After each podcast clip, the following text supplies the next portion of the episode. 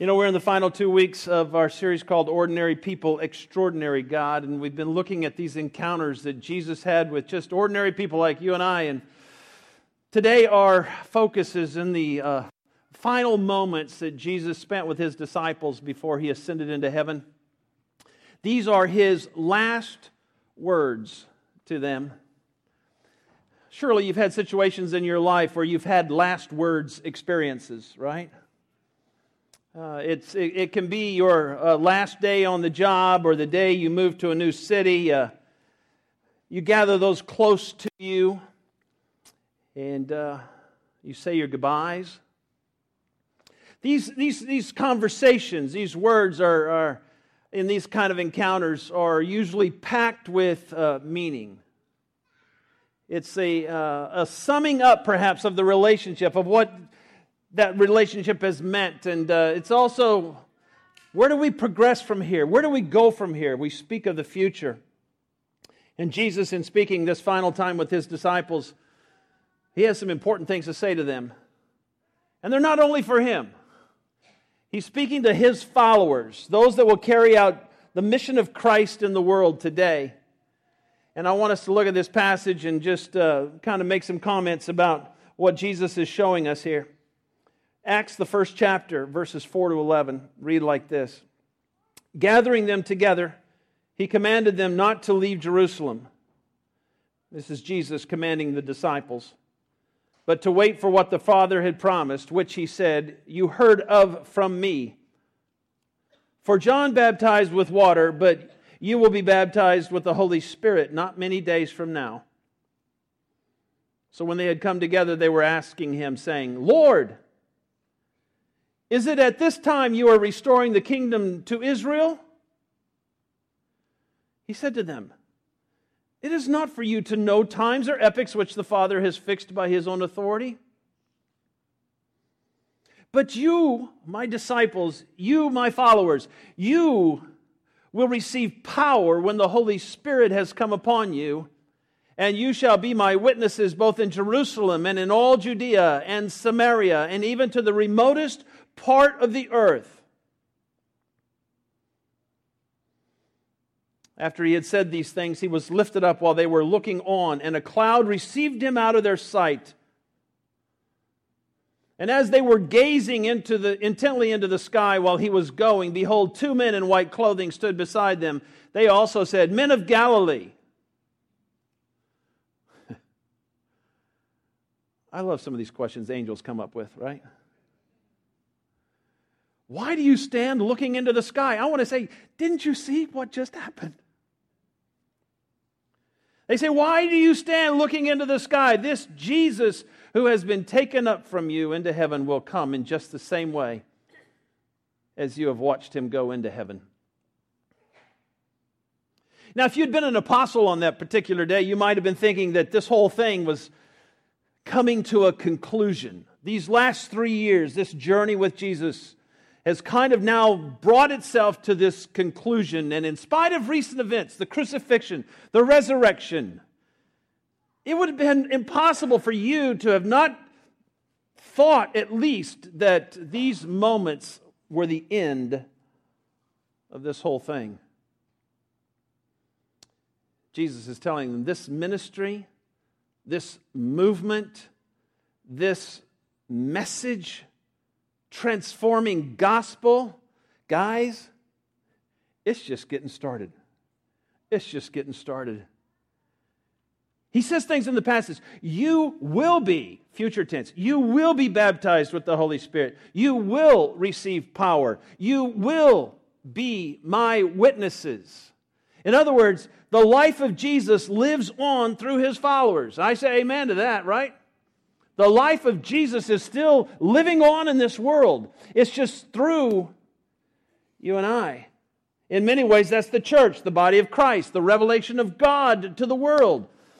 Quite an awesome responsibility. But how does this happen? What does it look like for the church to be the bearers of the life of Christ, the revelation of the life of Jesus to the world? Well, he tells his disciples, he wants them to know, I'm sending you My Spirit, I'm sending you the Holy Spirit. You're going to be baptized in Him, you're going to be immersed in Him. You're going to be flooded over by the life of God. He will come upon you, filling you with His very life, and He will be your power, your source, your life.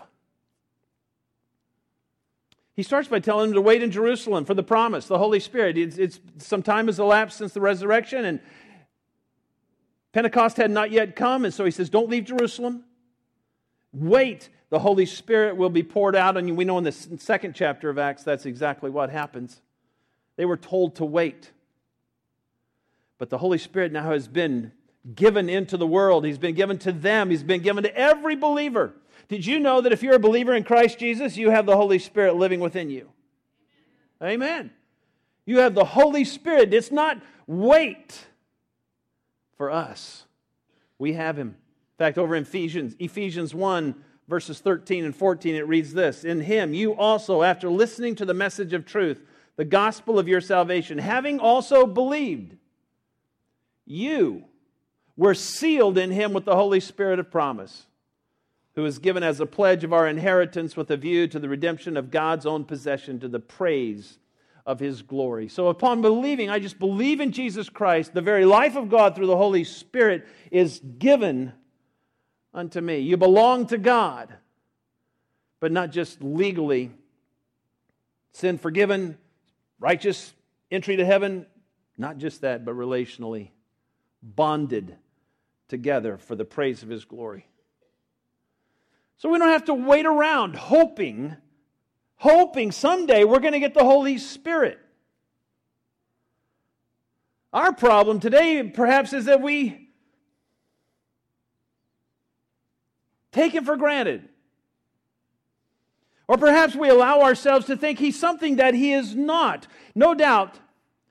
Let me ask you this Is there a lot of discussion about the Holy Spirit in the church today? About who he is, what he does. If you have the Holy Spirit, you act like this or you don't act like this. Or there, is there a lot of debate in the church today about the Holy Spirit? There are some who think the Holy Spirit is, uh, is this, this, uh, this uh, presence of God that comes in and they, they have a kind of, a, they do all these kind of wild things.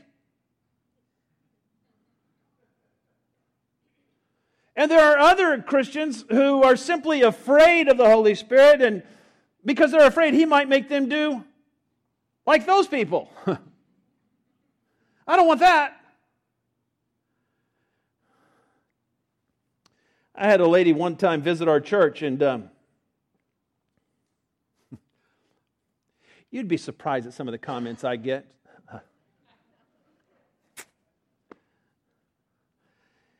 She visits our church and she says, Pastor, I'm looking for the Holy Spirit. She said this Jesus, I get that. I'm looking for the Holy Spirit. What I'm seeking is not Jesus, but Him. It, it, it, was almost as if the Holy Spirit is something different than Jesus. He's not. It, and it was almost as if the Holy Spirit is a higher level. Jesus, he's kind of the entry point. And then after Jesus, I'm here to tell you there's nothing after Jesus. Jesus and his Holy Spirit come and fill you at the moment of your belief, as it says in Ephesians the first chapter. So, what is the Holy Spirit? How should He be living in me? How should He exhibit His life, this life of God that has filled me? How should the church, filled with the Spirit of God, look? What should it be like? I think we can learn a lot from this little passage, Jesus' final words to his disciples. And I'm going to give you four words today. Just four words. Four words. Can you remember four words? If you're like me, I've got to get it down. I mean, some of you are contending for three. I hear that, but uh, I had three until just lately. I tell you what, last night I was saying, I got those three words, I got it, and, and it was like the Holy Spirit said, I want you to have four words, okay? So blame Him, all right? All right, the first word is, is kind of given. Oh, I do want you to know this. To make it even easier, I, I, all four words start with the same letter. You all right with that? All right, first one. This is a given power. Power. I always find dialogue between Jesus and the disciples fascinating. Uh, it's easy to um, look down on the disciples, but uh, so many times I go, I would have said the very same thing. You see, in verse 6, the disciples asked Jesus if, um, okay, now that it's all complete, Jesus, you've died, you've risen from the dead, and now you're getting ready to go in. It, now, now your real work is going to happen, right? You're going to fulfill our expectation for the Messiah. You're going to restore Israel, right? Here we are at the ascension. All that's been done, all that's been said, and they still don't understand the mission. When Jesus talked about the kingdom, he said things like this Thy kingdom come Thy will be done where? On earth, just as it is in heaven. He, he said things like this Blessed are those who are persecuted, for theirs is what? The kingdom of heaven. Oh, I get that, Jesus. When are you going to restore Israel?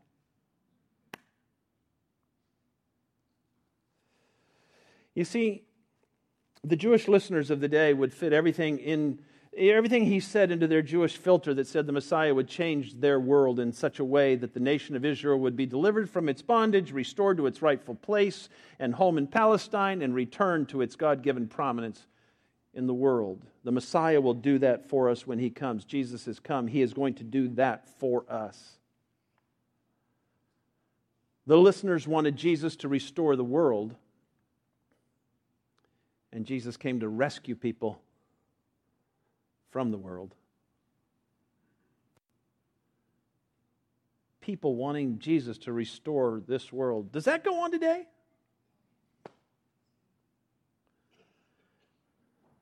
Sometimes I hear things like this people want power, Holy Spirit power. I want power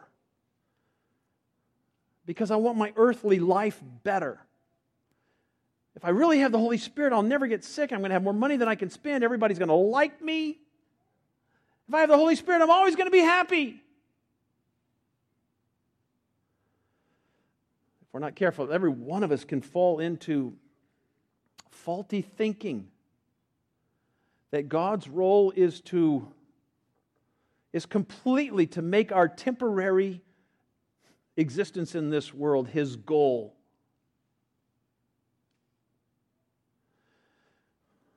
Now, I'm not saying he doesn't. Does, does God bless us in earthly ways? Uh, yeah. God blesses us immensely in earthly ways. I, I, I just look at my own life and I can attribute these blessings to God, but I'm telling you today, graduates, I'm telling you, young people, I'm telling you, it is not your personal peace and your personal prosperity is not God's mission in your life. And there may be times where you just have a great sense of peace and there's, he's provided for your needs and there's just blessing and blessing and blessing, but that is not his primary mission in your life. His power is poured out on his followers so that we can carry out his mission an eternal mission being the light of Christ to a lost a hopeless world. Word number two presence. John 14, Jesus is talking right before his crucifixion with his disciples. He says things like this I'm going to send the Holy Spirit who will be with you forever. He will abide with you and be in you. I'm not leaving you as orphans. We, he says, my Father, myself, and the Holy Spirit will come to you, and we will make our home with you. Let me ask you, how aware of God's presence? I mean, presence. How aware are we of his presence? A.W. Tozer writes in his classic, The Pursuit of God, he says, A spiritual kingdom lies all about us, enclosing us, embracing us, all together within reach of our inner selves, waiting for us to recognize it. God Himself is here waiting for our response to His presence. He says, This eternal world will come alive to us the moment we begin to reckon upon its reality. I read that and it just struck me how aware, how in tune, how am I walking in the very presence of His companionship in my life? I don't know about you, but there are times where the focus of the day just kind of consumes me with world stuff. Anybody else like that? It's got so many things to take care of. And there's those moments where I just stop and go, the presence of God is all around me. The presence of God is in me. The real thing that's going on is not in the natural. The real thing that's going on, the reality is what is going on in His presence. Tozer also makes this statement. He says, if we want if we truly want to follow God, we must seek to be otherworldly. If you really want to follow God, you have to live outside of the natural and into the way in which He sees the world. And we begin to see the world through His lens, and we see our lives here as bearers of His life through His Holy Spirit, cooperating with His power that's at work within us to bring about this mission of grace and love. It's compelling. We can't, uh, we can't have it embodying in our life and just ignore it.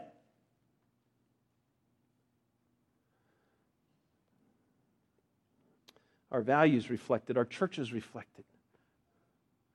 Do you believe in the power of the Holy Spirit today? Do you believe in the presence of the Holy Spirit today? Third word, proclamation. Jesus tells his followers that when the Holy Spirit comes upon you, you will be my what? Witnesses. And, and, the first thing to notice about the, the uh, that I notice about it is that he uses a possessive pronoun. Whose witnesses? my, Jesus. You will be my witnesses. The Holy Spirit will make people witnesses of Jesus. One more Tozer quote. In fact, it's a title of one of his sermons. He says, Don't beg for the Holy Spirit, glorify Jesus. So many people putting Jesus on the shelf. I just want the Holy Spirit. I want power, I want power, I want power. He says, Glorify Jesus, and what's going to happen? The power of God's going to be at work in your life.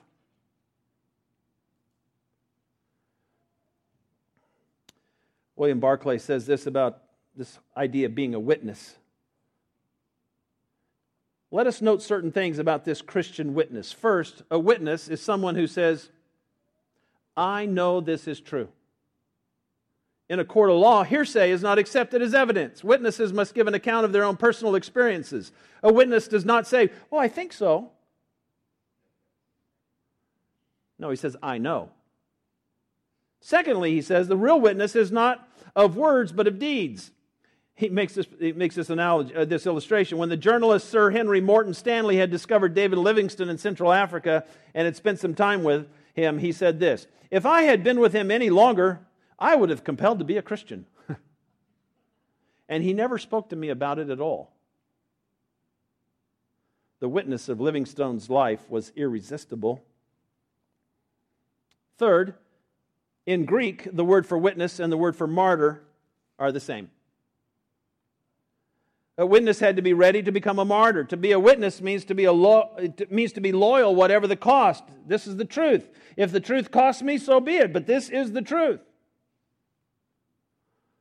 And Jesus is saying when the Holy Spirit comes on you, you will be my witnesses. Notice he doesn't say that I hope when the Holy Spirit comes upon you, you'll be my witnesses. It would be nice if you would be my witness when the Holy Spirit comes upon you. No, he's making the statement that when the Holy Spirit is filling you with the life of God and you are understanding what that reality is, the way that you live, the way that you make decisions, the way that you handle resources, everything will testify to your firsthand experience with God. And it won't be an experience that you can change your story down the road somewhere because it's your story, it's the truth.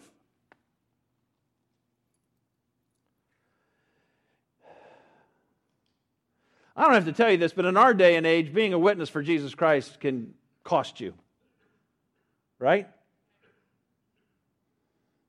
What I say is, I, I, I still don't have any choice. it's the truth. It's the truth. We're bound, by, we, we're bound by what we know to be true because of our firsthand experience with Him. The culture, it keeps pressing. It, it, wants the church to change its values, change your beliefs. Can't you get up to date? I can't. I'm bound. But what I know to be true because I have firsthand experience with Him.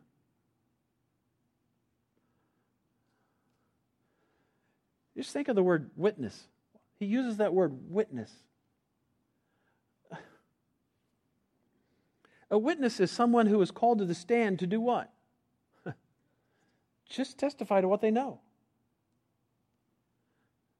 A witness is not aggressive to prove a point or to win an argument. Amen. A, a, a witness is not there to close a sale. Mm-hmm. Right?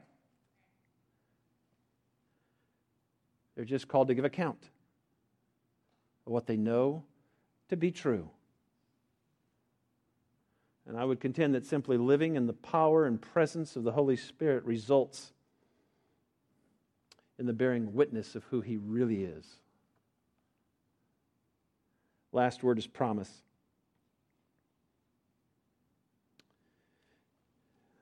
Once he'd finished speaking, he ascended into the clouds, and you can just see the disciples standing around? Wouldn't you have stood around and looked up in, in the sky for a while? Well, I would have. The angels come and say, Why are you looking into the sky? It's, our, it's, it's like they're saying, Guys, this is all part of the plan. And guess what? He's coming back. Amen. He's coming back. He's coming back. The Lord Himself, 1 Thessalonians 4, will descend from heaven with a shout, with the voice of the archangel, and with the trumpet of God, and the dead in Christ will rise first. Then we who are alive, and we may still be alive, right? And remain will be caught up together with him in the clouds to meet the Lord in the air, and so we shall always eternally be with the Lord. Then he says, Therefore, comfort one another with these words. In verse 18. I mean, that just ought to energize us, excite us. And yet, so many Christians, people of God, I, yeah, I love Jesus. They just, their lives are just constantly, uh, they're just bound up with frustration and fear and anger and general angst. Is it all right if I just say this? That's not Jesus' plan for you. It's just not. And maybe, maybe perhaps we've been like the disciples asking Jesus to fix our lives when he wants to engage us in something far greater. He wants to engage us in this grand mission that in turn does what? Fixes our lives. It's kind of a paradox.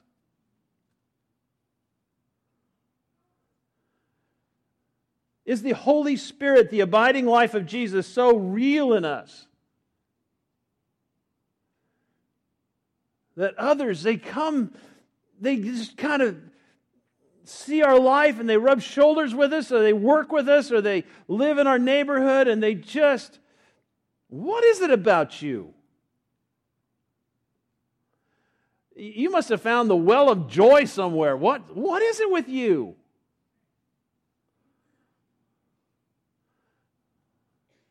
I'm afraid there's too many Christians going out and saying, you know, yeah, I'm a Christian, uh, but I'm fearful and depressed and worry all the time. Come join my movement.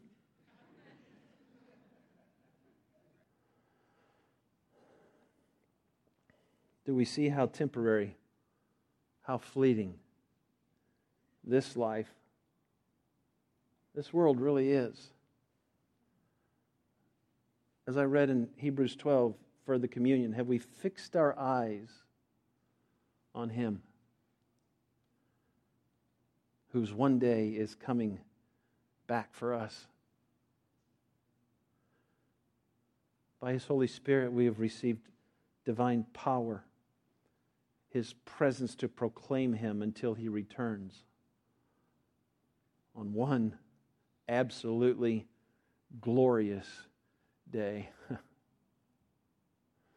want you to pray with me. Father,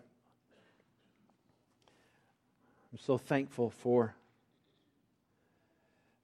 all of this just wrapped up in these few verses. This, uh, this mission statement in many ways that there will be this spirit that is powerful, that is present with us, that we walk with through life, that is not just here to pamper us and to make us happy, but is to engage us in something far greater than our own self.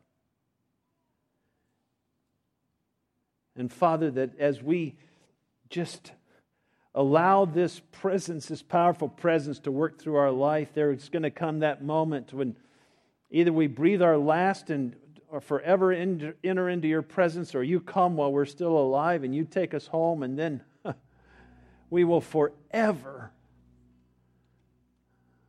forever, and ever, and ever live in your glorious presence. Father, as, as your people, yes, we. Uh, we contend for our faith and we live faithfully and we, uh, we pray day in and day out for the accompanying, abiding presence of your power and your spirit through our lives. And that, but in the back of our minds and always there is this hope that we have, this knowledge of the temporary nature of this world, of our eternal home. We look forward we anticipate. We say, Come, Lord Jesus, come. Let's stand.